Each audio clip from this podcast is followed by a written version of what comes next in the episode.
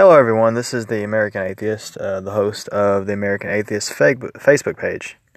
Um, what I would like to discuss today is this misconception about, well, if evolution is false, um, or if abiogenesis is false, then therefore God is responsible for life.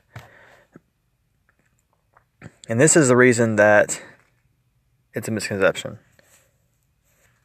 Just because one thing is proven to be false doesn't prove another thing. So if scientists were to come out today and say that all of our data was wrong, there was no such thing as evolution, we don't believe abiogenesis was even an option um, in the first place, um, then it doesn't prove that there's a God. All it would be at that point is that we don't have an explanation for an event. It's like me saying that I've lost my socks and a leprechaun is responsible. Just because I don't have an explanation doesn't give me the right to create one, especially one that is a unverifiable, untestable proposition.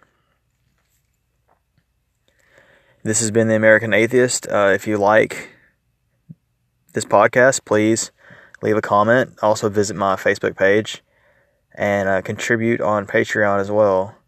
All right, have a good day.